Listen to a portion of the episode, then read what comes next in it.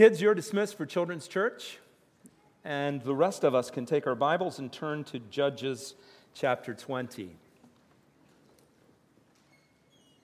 Now, we're continuing our series through the book of Judges, and the series has been entitled Judges Losing Sight of God, and certainly that's a description of what we see in this text. Starting at chapter 19, it gets dark. When we look at what has happened, what the children of Israel have become, it's disheartening. And when we looked at chapter 19 last week and we saw the account of a Levite who pushed his concubine out the door to be savaged by some men in Gilead, and then to callously walk past her in the doorframe and say, Get up, let's go, to discover that she's dead, and then, worse yet, to take her body and dismember it and send one part of her body to each of the tribes of Israel. It's at a low. And we look at this and we think, well, you know, it can't get much lower than this. And then we come to chapters 20 and 21. And what we find in this is a path toward vengeance.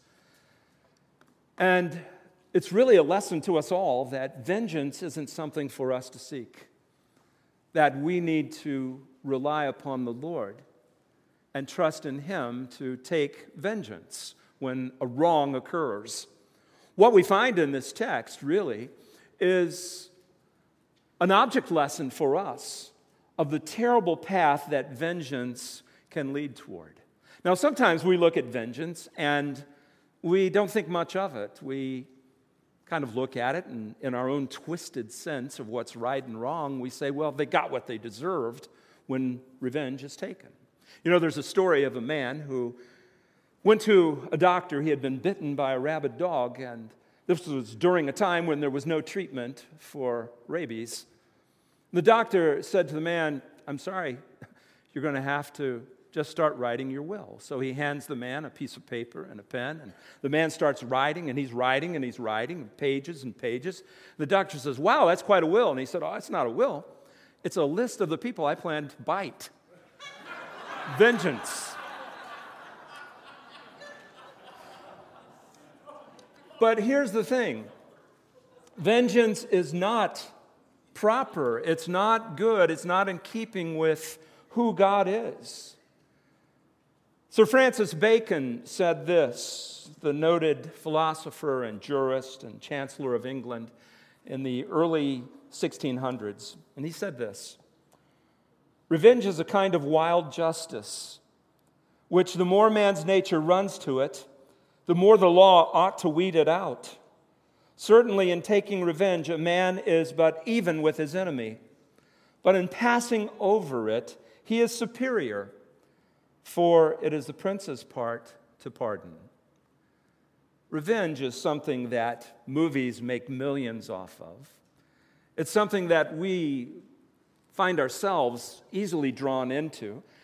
As I've watched some of my guilty pleasure, the old westerns, where the hero rides in and executes justice, I've actually caught myself saying, Yeah, kill him, kill him. And I recognize that I'm being caught up in a way of thinking that is contrary to what God wants of his people. In fact, in the book of Leviticus, the scripture says this You shall not take vengeance, nor bear any grudge against the sons of your people, but you shall love your neighbor as yourself. I am the Lord. That's Leviticus chapter 19, verse 18. So, what transpires here in Judges chapter 20? When we come to this 20th chapter, we find people who are relying on their own ideas about what is just Remember, a common phrase that's repeated again and again and again in the book of Judges, particularly in this second half of the part of, of, of, the book of Judges, what we find is this statement everyone did what was right in his own eyes. And certainly that comes into play when it comes to revenge that takes place and that is outlined for us in these closing two chapters. And what we find as we begin to look at this account of revenge is that revenge blinds us to what is just. Passage that was read during the scripture reading this morning is a recount of what transpired in chapter 19. If you remember, after this Levite had taken the body parts of this concubine who had been raped and murdered by the men of Gilead, he did that to precipitate this feeling of justice and vengeance on the part of Israel. And so they all gathered in a place called Mizpah. And there in Mizpah, he recounts the story, but he leaves out some pretty significant parts. When you read those first 10 verses of chapter 20, we find that he's accurate in talking about how the men of Gilead had assembled and had planned to do him in, when in reality they were planning on raping him. He shares with them that they had killed his concubine, but he neglects to say that he pushed her out the door and served her up to these people to be abused throughout the night. And he did this, I believe, with a purpose, and his purpose was to raise the ire of all of Israel so that as a people, they would turn on the people of Gilead and exact revenge. And here's the problem with revenge when we see a wrong, when we see something that transpires that isn't just and isn't right, Sometimes we don't have all of the information and we go off making a decision not based on what is just, but only what we know about what is just. We are incapable of making decisions apart from God. When I choose to take vengeance in my own flesh, motivated by my own desires, only with the information that I've received, I can be totally misdirected. And really, that's what takes place here. What we're going to see transpire is this as these people form this opinion about how to best right the wrong that was done, they wind up doing things that were even more evil than the men of Gilead. It escalates, it causes thousands of deaths and their revenge does not accomplish the purpose or the work of God at all.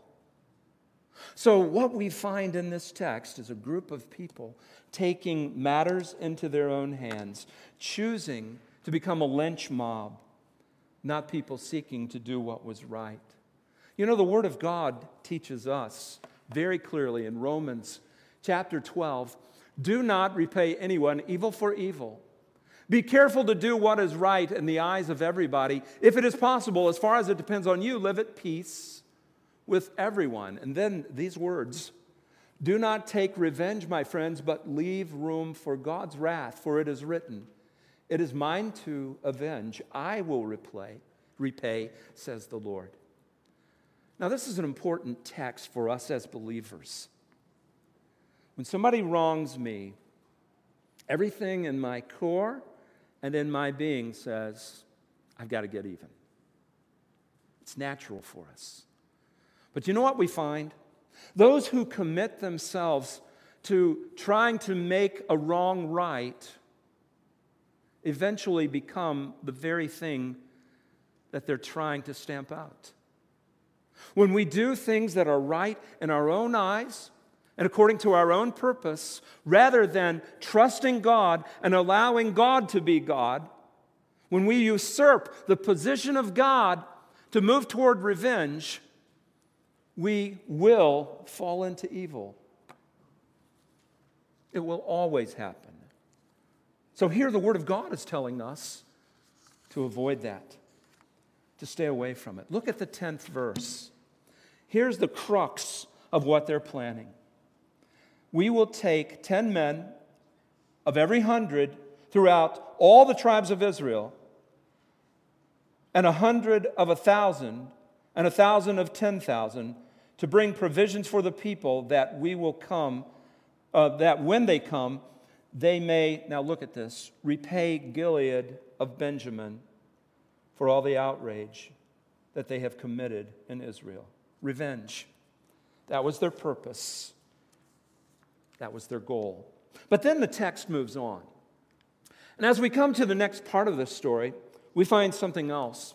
Refusing to punish, then defending evil, destroys a community.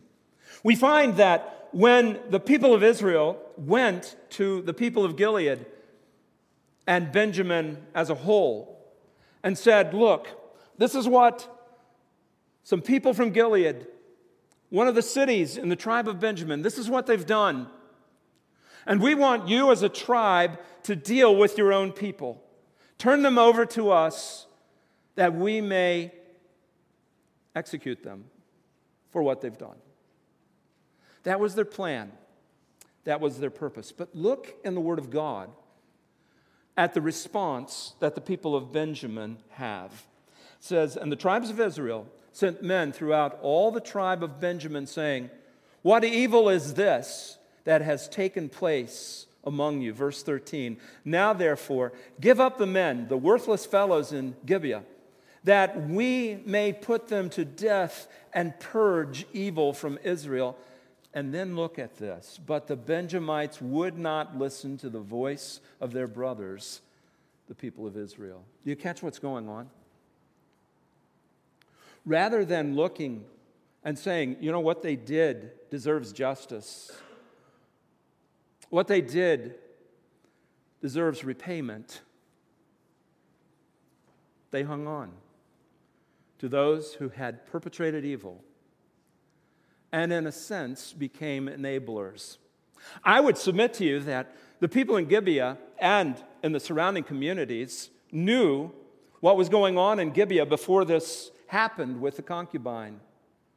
Those men who decided to gang rape the concubine, I don't believe this was their first incident. As a matter of fact, when you read the story in chapter 19, what do you find? You find that there was another man from Ephraim, and he said, Don't stay in the square, knowing what kind of men resided in Gibeah. And here's the problem when we become enablers, when we look at evil and we don't deal with evil in God's way righteously, but look the other way and allow it to be perpetrated, we, in essence, are complicit with the people who are perpetrating evil. What Benjamin was committed to was tribalism. We'll take care of the people in our tribe, and don't you mess with them. That's really the thrust of what was going on. Now, loyalty is a good thing, but loyalty that disregards what is right and loyalty that allows evil to continue and to perpetuate itself is something that should not be allowed and should not be done. So here, the people of Israel are doing this. And you know, as I looked at this, I thought to myself, how often do I make decisions based on my connection with a person rather than what is right and what is wrong? When somebody that I am frustrated with does something that's wrong, I'm ready to jump to conclusions. When somebody that I really like does something wrong, I'm ready to give them the benefit of the doubt. It's something that's very easy for us to do as human beings. But listen, when we look at evil and we give evil a pass, we fall into evil ourselves. A perfect study within just a couple of generations of our own was what Hitler did in Germany. Building on the feeling of nationalism, he murdered millions of Jews. And many, even within the church, did not resist. They looked on with approval. We don't want to be like the people of Benjamin. Right is right, wrong is wrong. And we don't defend the indefensible. We don't tolerate the intolerable. But then we come to the 17th verse. And as we come to the 17th verse, we find that there is a gathering of forces. The people of Benjamin saw that all of Israel had gathered at Mizpah, so they start getting their people together for war. All of the rest of Israel finds that the people of Benjamin are getting their people ready for war, so we're getting ready for war as well. And I want you to think about the ramifications of this. One woman dies in Gibeah, and now thousands will die because of the sin of the people of Israel and because of the sin of the people of Benjamin. There is a war that's building and this war is going to bring about disaster. You see, what we find, this thing just jumped about three slides ahead. Sorry about that. There we go. What we find is this when we have reasoning based on false assumptions, we will never find justice. And what we find as we look into this text is this as the people of Benjamin and the people of Israel gather together.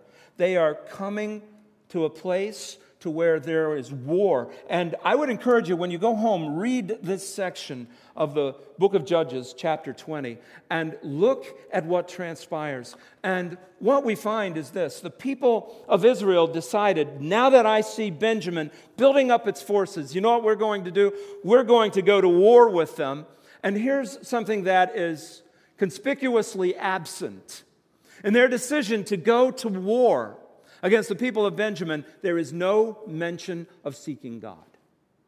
As a matter of fact, what we find is this they had made a decision to go and punish the people of Benjamin, and then, after reaching that decision, they asked God for help.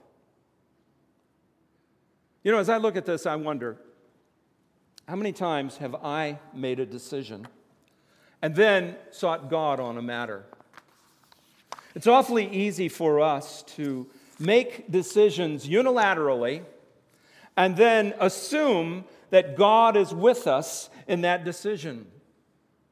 But what we find here are the people of Israel making this decision to go and enact revenge on people of Israel as well, the people of Benjamin, and what we'll see is what transpires as a result of this is alarming. We find in this text that the people of Israel make this decision, then they come together and they go against this tribe of Benjamin. And you know what happens? Even though the people of the tribe of Benjamin are grossly outnumbered, they prevail. There are three skirmishes that take place. In the first skirmish, thousands of Israelites die. So, what do they do? When they look at the result of this attack and they look and they see their failure, then they consult with the Lord. They assumed that, hey, God is with us, we're doing God's work and killing all of these Benjamites, so of course we'll prevail. But they never sought God. Then, upon their failure, they do.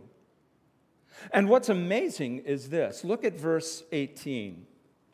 In verse 18, it says, The people of Israel arose and went up to Bethel and inquired of God, Who shall go up first to fight against the people of Benjamin? And the Lord said, Judah shall go up first. Now, God didn't say, Go and do it. God didn't say, I'm with you as you do it. God just said, Which tribe would go? By the way, kind of an interesting bracket. When you look in the first chapter of Judges, verse 2, when Israel was to take over the land, Judah was the first tribe that was to go and take over the land. Now, this bracket at the close of the book of Judges, we find Judah, once again, they were to lead the charge in going against the Benjamites. But here's the thing they were going in their own strength and their own power, and as a result, failure twice tens of thousands of lives were lost. There were bitter defeats. But then look at this story, and what we find is this. After the second defeat, where still thousands of people were lost. It says in verse 24 the people of Israel came near against the people of Benjamin the second day, and the people of Benjamin went out against them in Gibeah on the second day and destroyed 18,000 men of the people of Israel. And all of these were men who drew the sword. And then all the people of Israel, the whole army, went up and came to Bethel and wept. And they sat there before the Lord and fasted that day until evening and offered burnt offerings and peace offerings before the Lord. And the people of Israel inquired of the Lord, for the ark of the covenant of God was in there in those days. And Phinehas, the son of Eleazar, the son of Aaron, ministered before it in those days, saying, Shall we go up once more to battle against our brothers, the people of Benjamin, or shall we cease? Finally, they're at a place to where they're saying, Hey, God, if you're not in this, we don't want to be. And look at the Lord's response. And the Lord said, Go up, for tomorrow I will give them into your hands.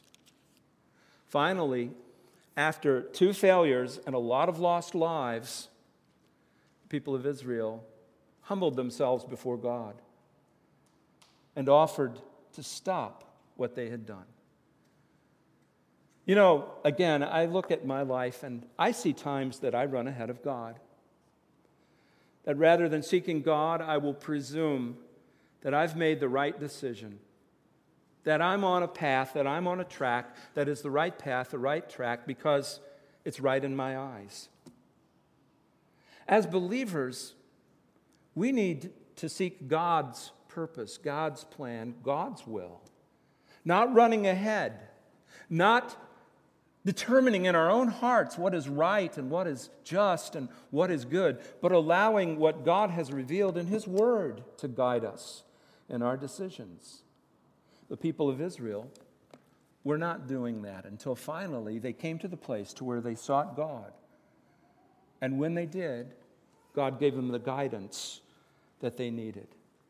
But then we see a turn.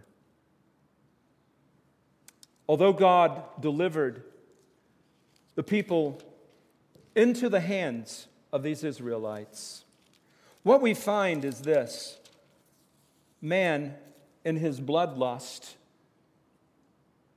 took it too far. When we look at the account, it was brilliant the way Israel chose to take down the people of Gibeah. The Benjamites were all inside the town of Gibeah, behind the walls. They would come out, they would fight the children of Israel. And then at day's end, after thousands of Israelites had died, they'd go back into the city. So this time, the people of Israel drew them out, went in to Gibeah while they were out doing battle, and overtook the city. And God did just what He said He was going to do, because look at verse 36. So the people of Benjamin saw that they were defeated. Well, the battle goes on, and again, I encourage you, go back into the Word of God. Look at the details that are given about this battle. But after the people of Benjamin were defeated, the children of Israel didn't leave it there. They didn't stop and say, We've accomplished what God sent us to do, overtaking these wicked people who were in Gilead Look at verse 48. It says here that the men of Israel turned back against the people of Benjamin and struck them with the edge of the sword, the city, men and beasts, and all that they found, and all the towns that they found, they set on fire.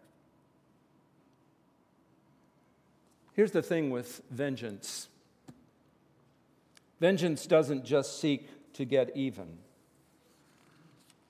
Vengeance leads us to the place of anger, to where eventually we go beyond what we had originally intended to do.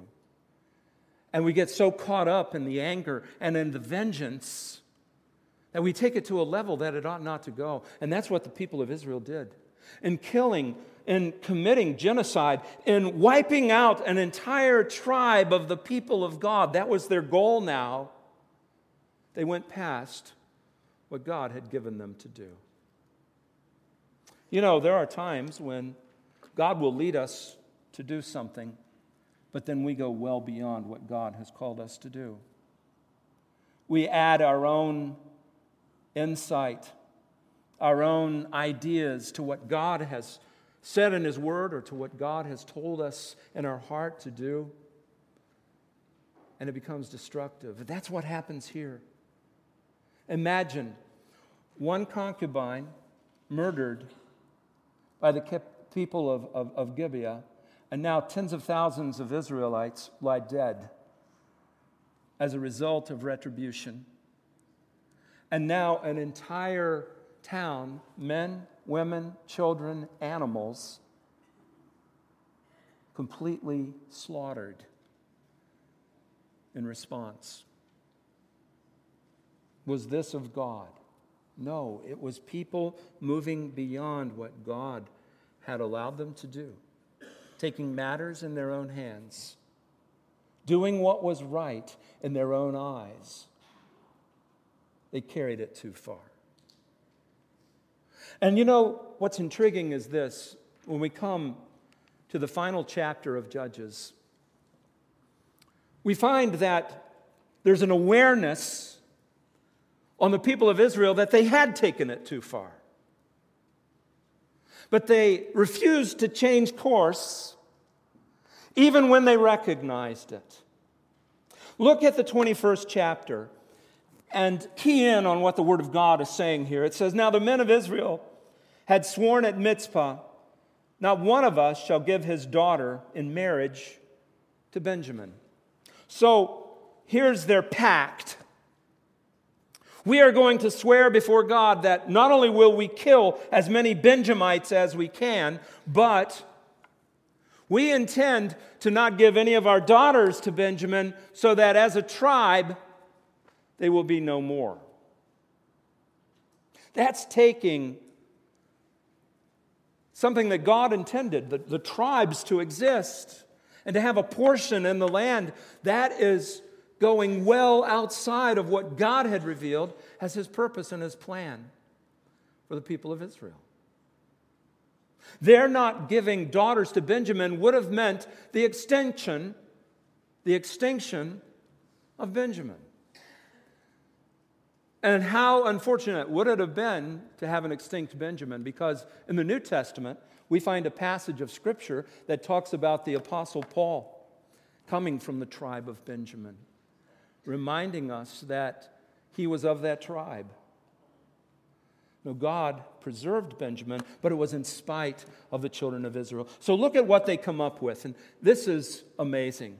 Rather than repenting and saying, you know, we went over the top, we decided to make a pact against the people of Benjamin, rather than looking at that and saying we were wrong and going God's path in being released from the vow that they had made, God made provisions for that in His law.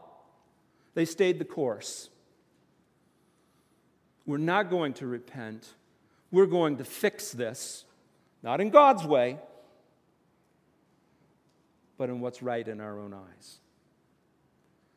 So look at what happens in this story as a result of that decision. Verse 2 chapter 21.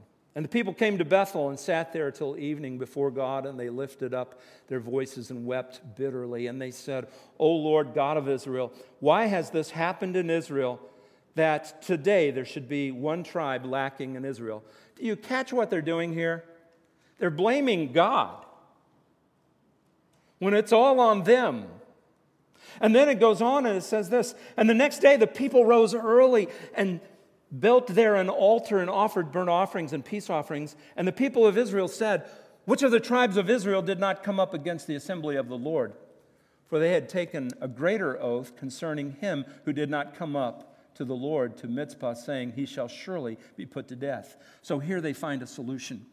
There was one group that didn't join the others in going against Benjamin.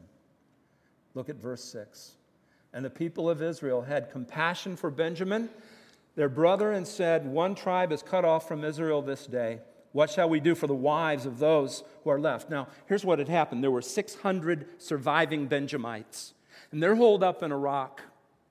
And now the people of Israel are looking at that and they're saying, Oh, we, we, we overdid it. We almost wiped out the tribe of, of Benjamin. How are we going to fix this? Well, here's how we do it. Any group that didn't join us in the battle and go against the Benjamites, we said we would kill. So here's what we're going to do, and I'll summarize the rest of the text for you. We're going to go against this town that did not send any of its people, and we're going to kill anyone in that town that isn't a virgin.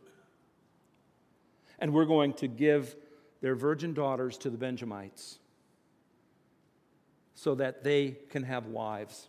So think about this. They're doing what is right in their own eyes meant the death and the extinction of almost an entire tribe, the tribe of Benjamin, right? And now it meant the extinction of a city that was in Israel. And they're choosing to slaughter men and women who refuse to join in the battle. Why? Not in honoring the promise, like they said, but for the sole purpose of fixing their mistake in making the promise. You know, there are a lot of times where we do what is wrong and we try to fix it. We'll cover it up. We'll come to an idea of this is how I'll make it right. We don't look to God's word and confess and say we've wronged you, God, and we've wronged these people, and, and, and we seek your counsel, your will on how to make this right. We go off and we do it our way, and just as our way led us to the disaster, our way leads us into deeper disaster. Because of the one concubine who was murdered, thousands lay dead, but now many more in this village, and it saw to the abduction, and then I would call it rape of 400 young Israelite girls who were handed over to the men of Benjamin. This because they were doing what was right in their own eyes, rather than trusting God, rather than seeking what God would have them do. Whenever we try to do what is right in our own eyes, we fail. Whenever we do what is right in our own eyes, it leads us to a path that is wrong. This rash decision that they had made earlier was now a decision that led to further and further disaster. And then we come to the last part of this story. In the last part of the story, what do we find? The 400 girls for the 600 Benjamites still wasn't enough. They had to do something else. So, what we find in these closing verses of this story is this it was a festival that the people of Israel would have. And so here's their thought we said we wouldn't give our daughters to the Benjamites, but we didn't say anything about them taking them. So we're going to have the young virgins dance, and we're going to tell the Benjamites to hide off in the woods. And while the young Israelite girls are dancing, they can pick their favorite one, swoop in, grab her, and abduct her, and take them to be their wives. Amazing, isn't it? These are the depths that people will sink to when they don't allow the revelation of God to guide their conduct. When we look and we say, I'll do what's right in my own eyes, I will see to things happening the way I see fit, the way I think it should happen, when we don't have the Word of God, the revelation of God to guide us, we can fall in to these kinds of sinful behavior patterns. And that's exactly what happened in all of Israel. Never mind the terror of these girls as they're being abducted. Never mind the hurt that it caused the families who lost their daughters in this abduction. We're going to cover our sin. We're going to make it right in our own eyes. And as a result, what we find is one of the darkest periods of Israel's history. It's awful. It's terrible. That's what happens. But then look at this closing verse in all of the book of Judges. It says this In those days there was no king in Israel. Everyone did what was right in his own eyes. What a fitting conclusion for the book of Judges. But I think we need to think past this a little bit. What happens when Israel does finally get kings? The kings lead them into even deeper darkness, right? Because they were the wrong kinds of kings. There was authority, but not an authority that looked to God. And you know what happened as a result? Israel went spiraling away from God into deeper idolatry, into greater sin. I would submit to you, according to God's word, no king will set people on the right path except the King of Kings and the Lord of Lords, our Lord Jesus Christ. He's the king that all Israel awaited. And he's the king who delivers us from our wickedness and from our sin. Throughout Judges, we saw judges who were deliverers. They were pictures of the coming ultimate deliverer. The judges of the book of Judges were flawed individuals, and we saw a progression from relatively decent judges to Samson, who was anything but decent. We need a Savior.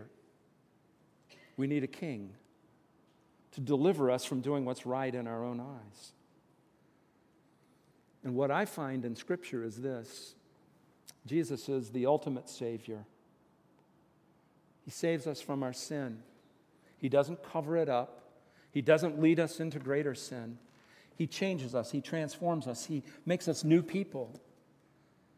Because as the powerful Savior, He delivers us from sin. He's also our Lord and our King. He is the one that we come under His authority and we find purpose and life and we find deliverance from living according to our own eyes. He guides us and directs us as no human king can. So, my encouragement to you this morning is this don't operate on the level of what's right in your own eyes. Never, ever, ever seek to be the authority to yourself. The examples that we find here in Judges could have modern examples as well of people who, in seeking to do their own thing, what is right in their own eyes, have made terrible disasters of their lives and the lives of others. It is only through a personal relationship with God through Jesus Christ, trusting Him, the Savior, the King, that you can find a life that has true direction, true purpose, and a true relationship with God the Father. I guess the question we should all ask ourselves is this Do I operate from the perspective of I'll do what's right in my own eyes? Or do I submit to the King of Kings and the Lord of Lords?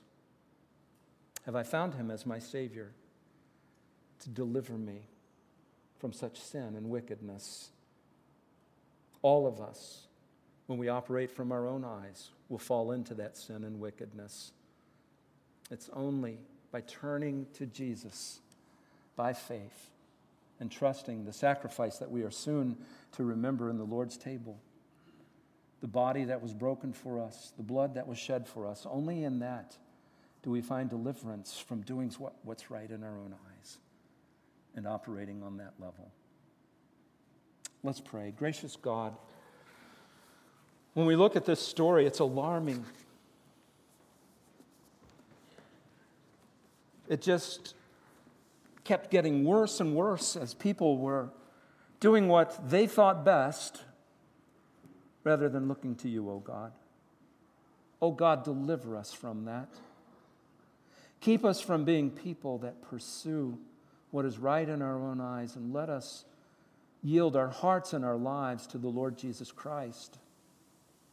Let us find our path, our direction, not from what the society around us tells us or what we in our own deceitful hearts tell ourselves, but let us go to your word and let us be guided by your spirit and let us live to glorify your Son, Jesus Christ.